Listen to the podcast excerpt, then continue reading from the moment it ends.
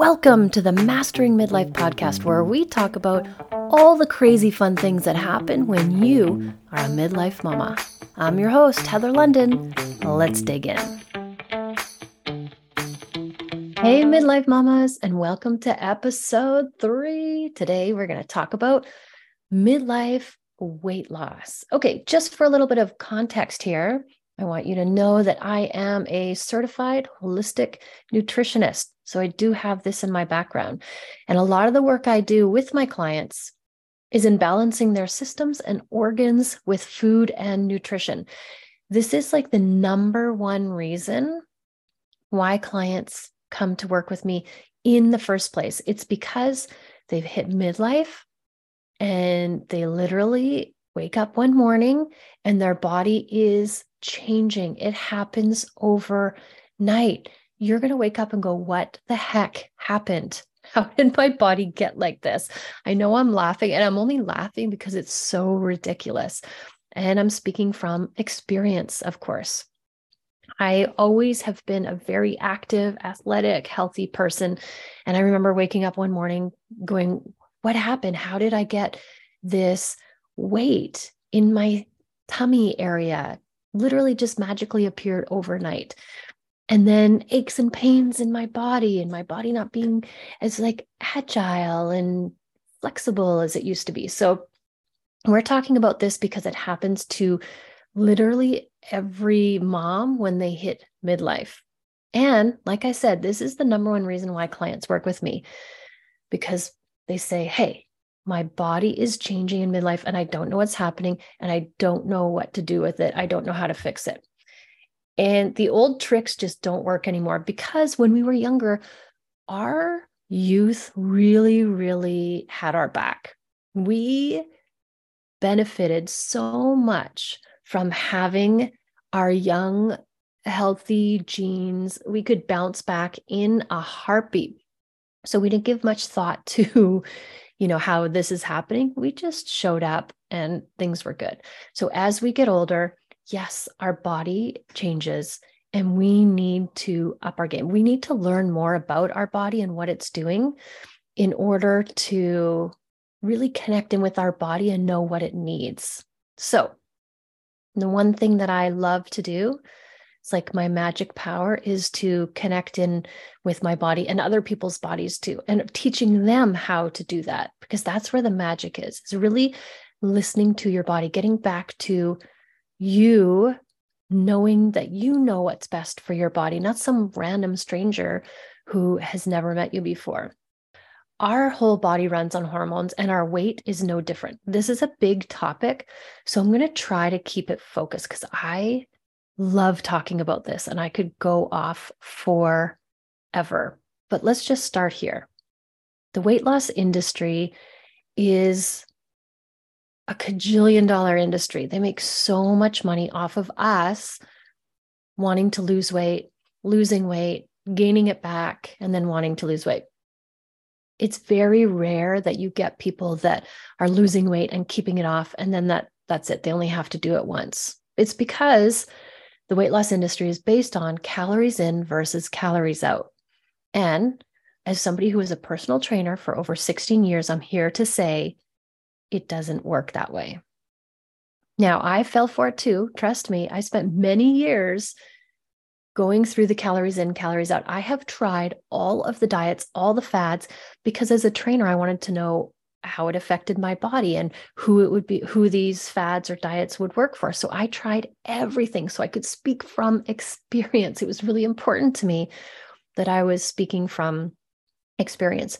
And what i've learned now in this moment is that calories in calories out doesn't work and it never has because our bodies are adaptogens. They are so brilliant. Our bodies are designed to heal themselves. And i will say this until the day I die that if we can get our body into homeostasis, it will heal itself. That's what it's designed to do. But for the majority of us, we can't get our body into homeostasis. But in the philosophy of calories in, calories out, our bodies being adaptogens, our bodies adapt to what we put into it. So if we lower our calories, our body will lower all of the things it does with energy, meaning we won't heat up as fast or digest or turn stuff into energy as fast. Our metabolism will slow down. All of these functions slow down in relationship to the calories that we've taken in. And then if we eat more calories, all of those speed up. And so calories in, calories out doesn't work because not all calories are created equal. If you have like uh, uh, 500 calories of cake and you have 500 calories of broccoli, the cake has no nutritional value in it. But the broccoli is packed full of phytonutrients, all the vitamins and minerals that our body needs. And so it's really not, uh, you can't even compare it at all. So I like to think of it as nutritionally dense foods. You want to know, you want to get as many nutrients in your foods as possible. So I would invite you to just start to let go of the thought of I have to count my calories or limit the food that I'm eating. Because as soon as we limit it in our brain, our brain is like, you can't tell me what to do. Like, stop eating food. I don't think so. Like, trust me, I love to eat, love, love, love. And as soon as I restrict anything, my brain goes into that rebel mode like, no, you are not the boss of me. And now I'm going to eat more. I'll show you. And so we want to think abundance and we want to think nourishing and nutritionally dense. That's how we want to think about our food. And we want to try to think about our food as nourishment, not anything else. We'll get to that in a second.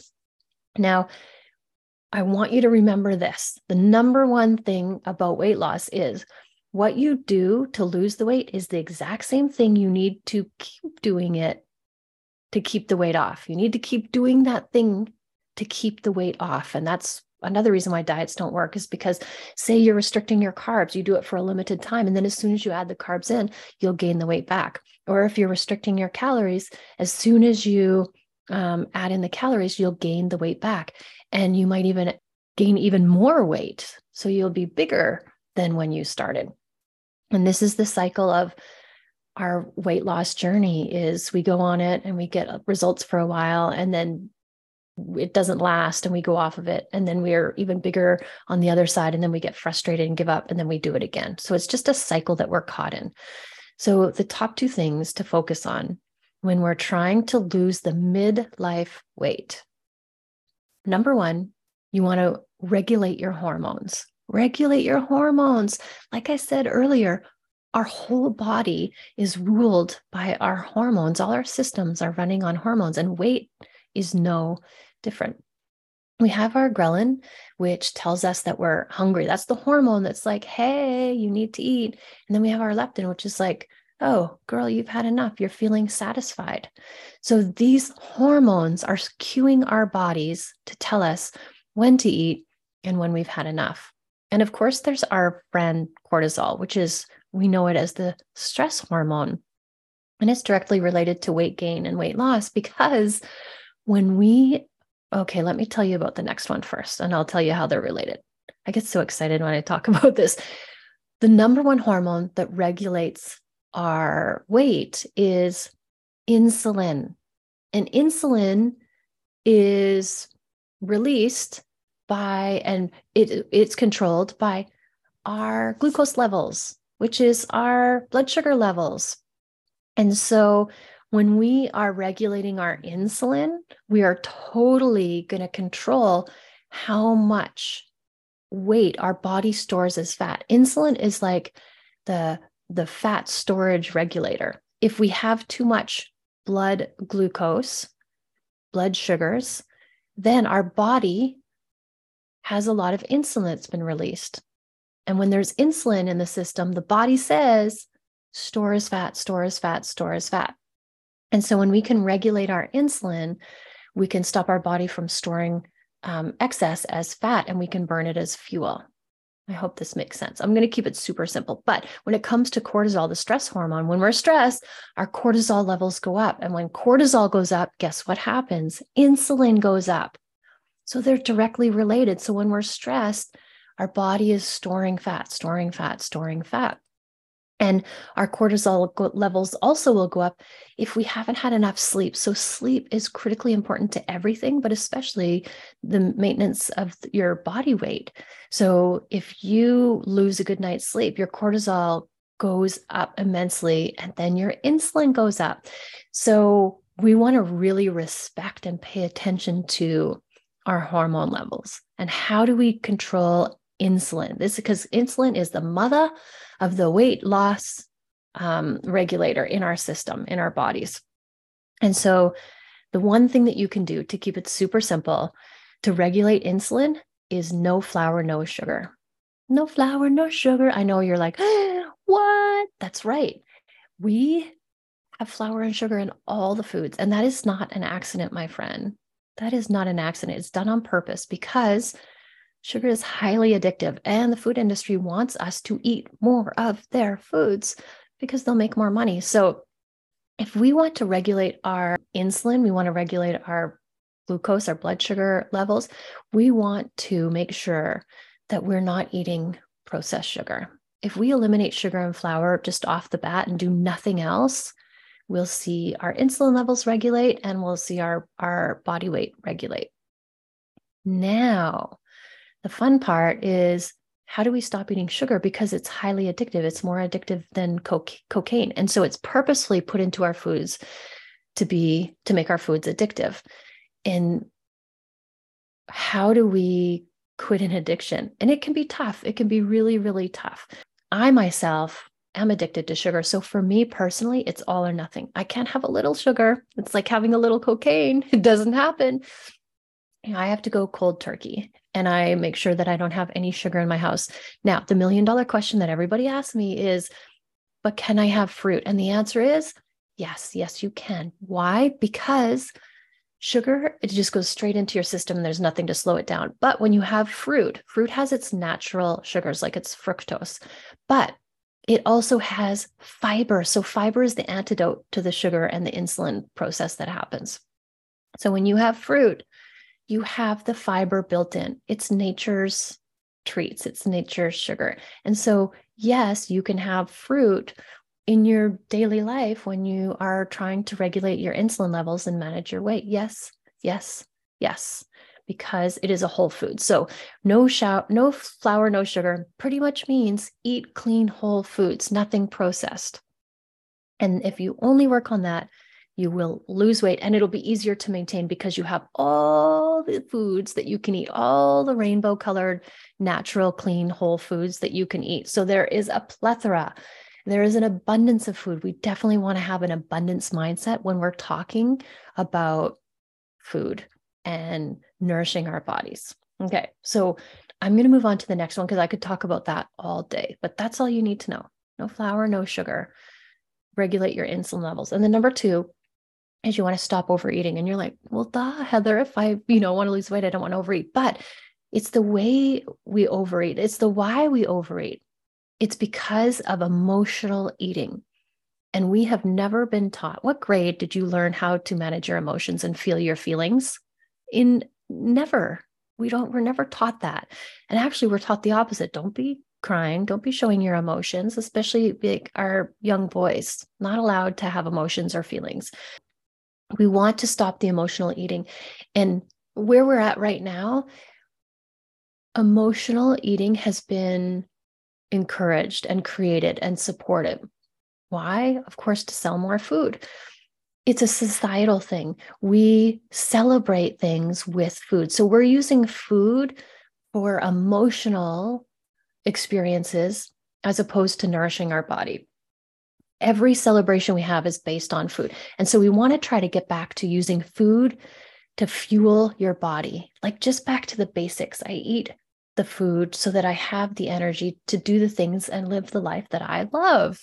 Because we want to live an amazing life, especially when it, we get into midlife. And our upbringing has the biggest impact on the foods that we eat. So, whatever our parents fed us is what we learned about food and our relationship to food. So, if our mom had some sort of eating disorder, we saw that as I can't eat a lot of food, or I have to be skinny all the time, or I'm only lovable if I look like this. So, our parents, mostly for women, our moms role modeled food and our relationship to our bodies and how we think about ourselves and how we think about food. So, a lot of us have a negative relationship with food. Food is bad. I have the opposite. I love food. I use food to heal my body. If something is going on in my body, I figure out what it is and then I use food to heal it because everything you eat will either heal your body or it will make it sick. If your body is off and something is going on in your body, some sort of illness, it's because of one of two things toxicity, too much of something, or deficiency, not enough of something. And I figure that out and then I solve for that with food and supplements. And that is how you get your body back into balance. You want to learn how to, and I'll do another podcast on emotional eating because everything we do when we binge and and eat the stuff we shouldn't eat it's all based on emotions so if you want to take the basic step that you can is you want to check in with your body when you're going to eat something especially if it's a craving and you want to ask yourself am i hungry or am i feeling something? And if you're hungry by all means you should eat something but but if you're not hungry you're feeling an emotion and you want to get curious about it and you want to learn how to process that emotion. What is that? You want to name it and you want to feel it all the way through and let it be okay. Allow the emotion. There's no bad emotions. We're just going to learn how to process it and sit with it and be with it. And then when that emotion passes, we're going to check in and then see if we're hungry. And the answer is going to be no, we're not hungry. The reason we emotional eat is because we don't like the feeling that's going on. It feels horrible in our body. And in order to distract ourselves from feeling the feeling, we eat the food. We eat the food, and then boom, now we're not focused on the horrible feeling that we don't want to feel. And it goes away. So we didn't want the food. We're not hungry. We're just trying to avoid a feeling. So if we become masters of feeling our feelings, thinking and feeling on purpose, mm, we can totally kibosh emotional eating. Okay, my friends, I'm going to leave it there because, like I said, I could go on forever. I just love talking about food and our bodies and how to nourish and take care of our bodies and fix things that aren't going well through food and thoughts. So, I am going to let you sit with this. Just, I'm going to recap the top two because I know I said a lot.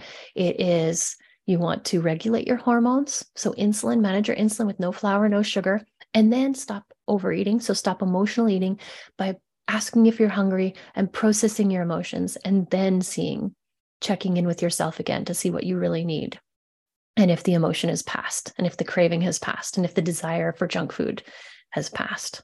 Okay, my friends, if you're hungry for more and you want to learn more, head over to my website at heatherlondon.ca because I have so many uh, goodies and freebies and vlogs and podcasts, all that fun stuff for you. Friends, thanks for listening. Always love yourself first and have an amazing day.